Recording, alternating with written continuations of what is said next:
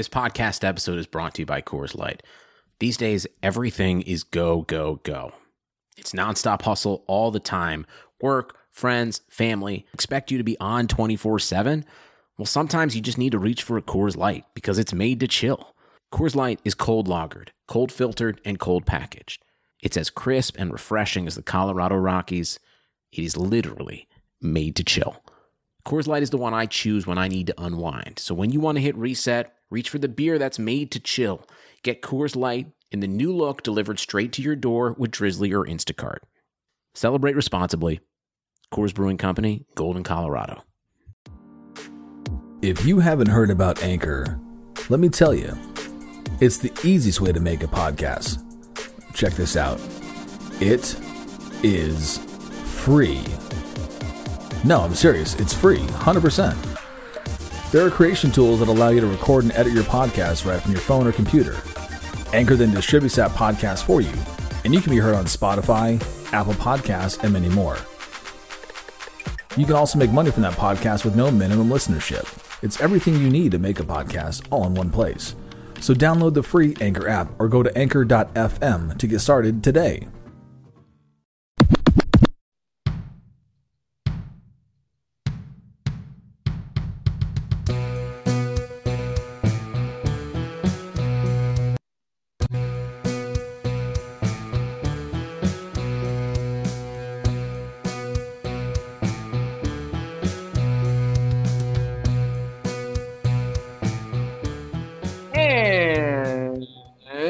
Are back on Steak and Drake.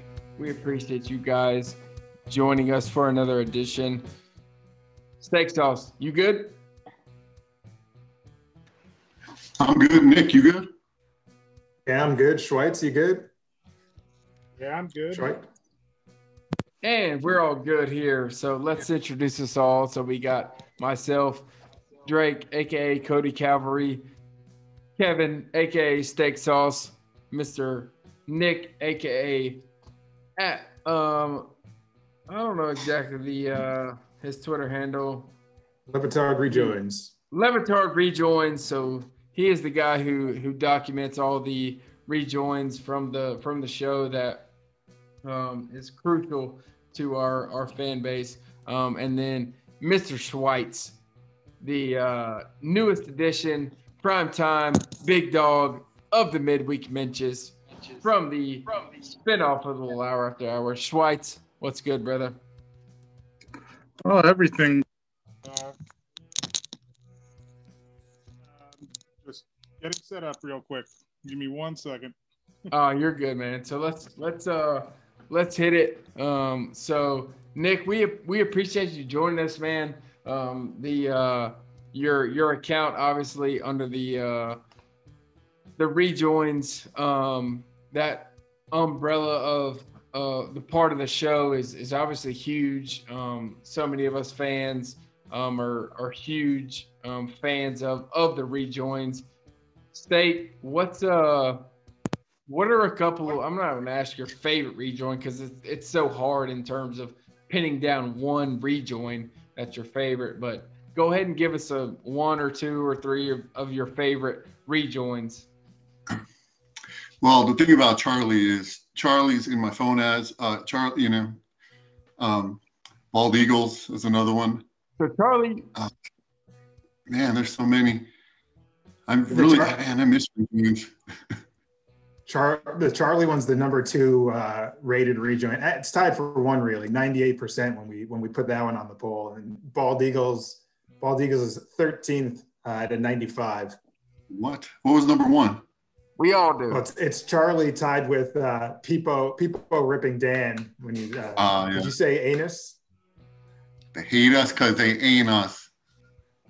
Yeah, that's a good one. I, love didn't it. think of that. I love it. I also So Nick- personally like the uh, Jessica Rabbit. Oh yeah, baby. That, that, no, that sound that Roy makes uh, after he says Betty Rubble is uh, just a wonderful noise. yeah, there's so much. There's so much gold to be had. Rabbit on my wall.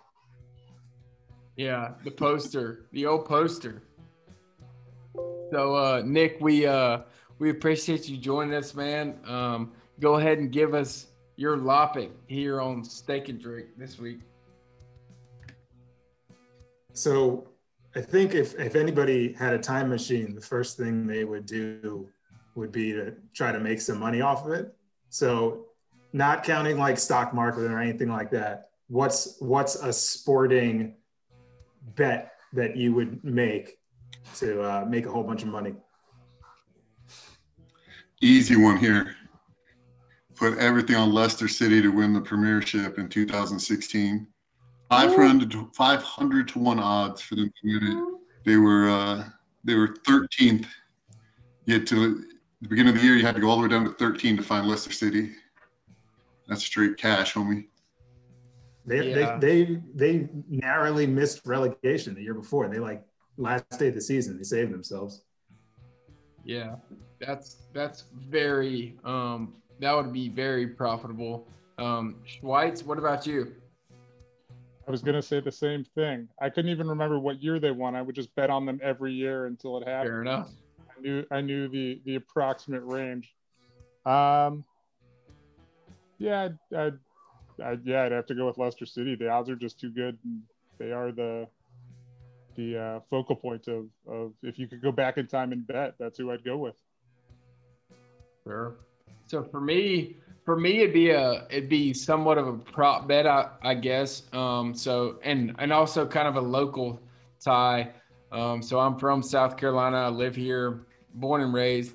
Um, so 2016, South Carolina, their men's basketball team made the Final Four. So in terms of a prop bet, when everybody at the start of the tournament, everyone has the prop bet of who's going to make the Final Four, etc. It was probably pretty damn close to the Leicester um, bet of of um, winning the Premier League. So that would have been mine if I could go back in time, um, in terms of throwing a thousand bucks or or whatever it is that we would do. So, um, Nick, what uh, what would your what would your go back in time bet be? The uh, the Leicester one's really good. That I had that on my list. Yeah. Uh, my other one, my backup, would be betting the superfecta at the 2005 Kentucky Derby. Uh, One dollar superfecta won you eight hundred sixty-four thousand dollars. Holy shit. Yeah, that's a good one. Steak, we could retire over there in England at that point, yeah? We got to start betting the ponies, man. yeah, for sure. So I'm gonna date myself a little bit with this one. How about Buster Douglas knocking out Mike Tyson? That's a I good think the odds are like it had to be at least like 40 to one that Buster Douglas is gonna win that. So you know, you put a few G's down, you can, you can make some money. yeah. What you guys about are too young. uh, you don't even need it. What about old uh, Sister Jean squad? I don't even remember uh, the uh, yeah, what was Loyola. the- it? yeah, Yeah, be a good little. the little fighting sister jeans and them boys. Or Yeah, that or that year George, George that made Mason made that Four. Final Four run also. Yeah. Yeah. So that's a good that's a good uh topic to start us off. Schweitz. Schweitz, what's our uh our next topic to go with? Next topic Well, I'm just gonna uh, ask- on Steak and Drake. Um, what's the etiquette when you're in a group chat with like 30 people and you only like like three of them? Leave. Block the people you don't like. It kicks them out of the chat. Eh, Um, Maybe Are I'll we do that. talking what are we talking here? Text messages, iMessages, Twitter, Instagram, Twitter. Twitter. That's uh I mean, I feel like the easy route is just just leave. Nick, Okay. uh what's what's your take on that? Yeah, that's it. That mute conversation. Yeah. Check in if you mute. want. That, that I, from personal mute. experience, I can tell you what not to do. Don't get drunk and talk a bunch of shit in the chat to everybody and then leave because you'll feel bad about it the next day. And then somebody, the nice guy will add you back in immediately, right? It's true. Exactly. It always happens. Fair enough. So in terms of in terms of text messages, um, I would say the main um, the main suggestion would be get everyone have an iPhone, right? Steak sauce. That's what I was gonna say. If you're in a group chat with people you don't like, just get an Android, and nobody will want to text you because you'll fuck I up all the group an chats. I'm all fuck set. Every day you have an Android. Steve Arduini. Read bubbles. Fair enough. So Nick, you had you had another. Um, I believe you had another topic for us, lopic for us. Go ahead if you had that. What's the best sporting event you've seen in person? And my, my answer actually here ties back to what we've already talked about. Ooh, But I'll let you guys go first. Ooh. Steak, Um, steak. I feel like you've you've been. Uh, I mean, you being a sports reporter, you've had a lot of experience. I got some. I've been to Wrigley Field a couple times. Wrig- Yeah. Wrigley's dope. I mean, just even when the Cubs are bad, just being at Wrigley is Yeah. dope. Uh, New Mexico United in the USL is a freaking amazing atmosphere for a minor league soccer club. Sure. So it's I know it's not like English soccer, it's not even MLS, but man, the fans are passionate and they got like smoke bombs going and drums and it's a really cool environment. I used to go to the New Mexico Bowl every year and get like a field pass. And the games always sucked, but just like standing on the field was always cool. So that was always a good experience for me. White. How about you, brother? Uh, I got two things that come to mind. First one is uh, game one of the World Series in 2000, Yankees Mets, the Subway Series. Uh, my dad is a is a huge Mets fan. I highly dislike the Mets, but I also highly dislike the Yankees. So I just went and rooted for chaos, Yeah. and uh, that was a lot of fun. And then the other one was actually it was a full day of sports. So uh, my dad and I went to a minor league hockey game, sat front row, and then uh, went caught a movie, and then came back and watched uh, you know an NBA game that night. We were up in the in the cheap seats, and then somebody came up, gave us their tickets, and we went down, and we're probably like four rows back. So it was a very cool, uh, eventful day for us. Nice. So Nick, I'm sure yours is going to be much cooler than mine. So go ahead and uh, let me let me follow yours up. So go ahead. What's uh what's your big one?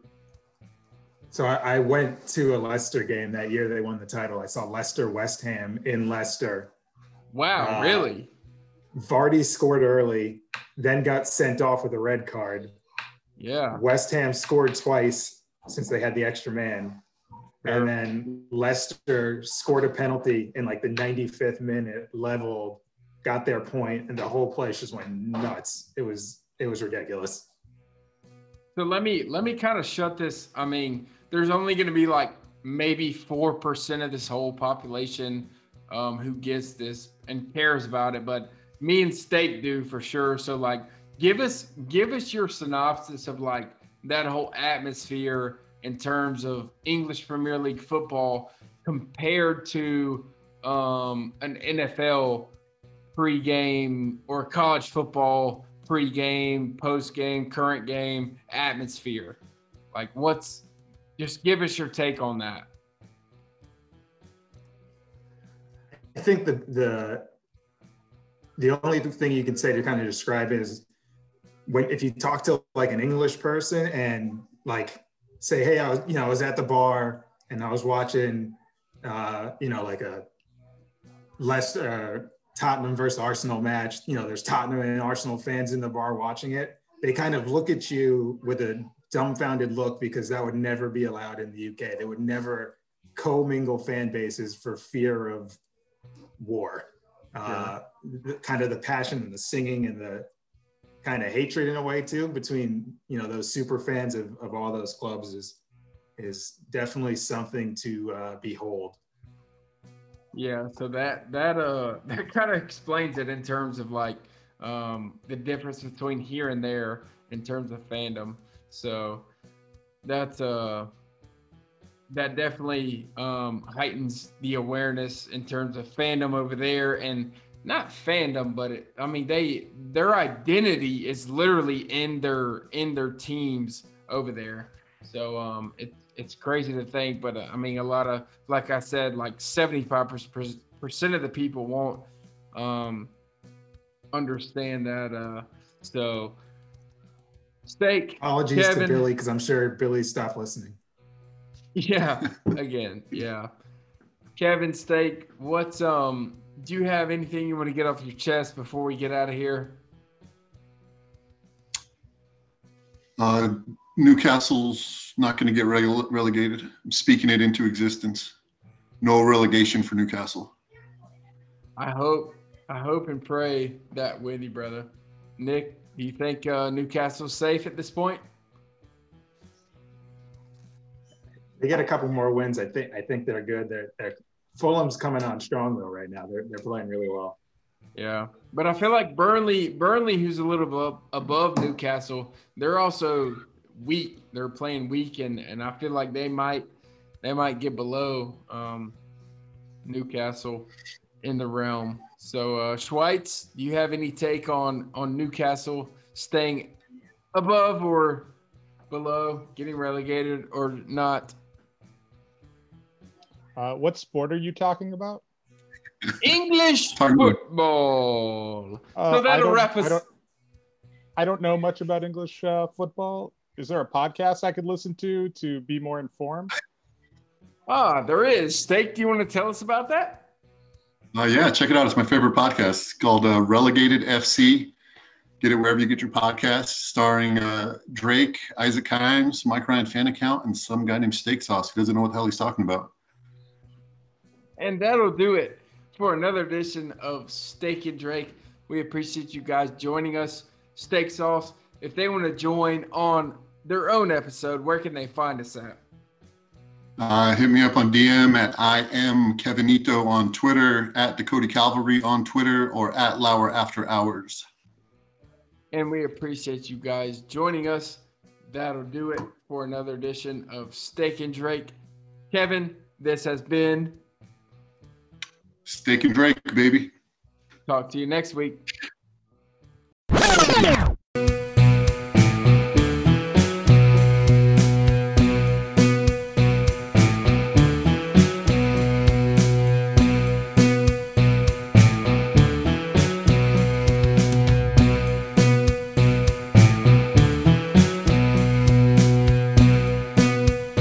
Sugar Ray Leonard, Roberto Duran, Marvelous Marvin Hagler, and Thomas Hearns.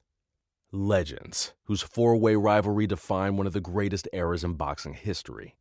Relive their decade of dominance in a new Showtime sports documentary, The Kings, a four part series now streaming on Showtime.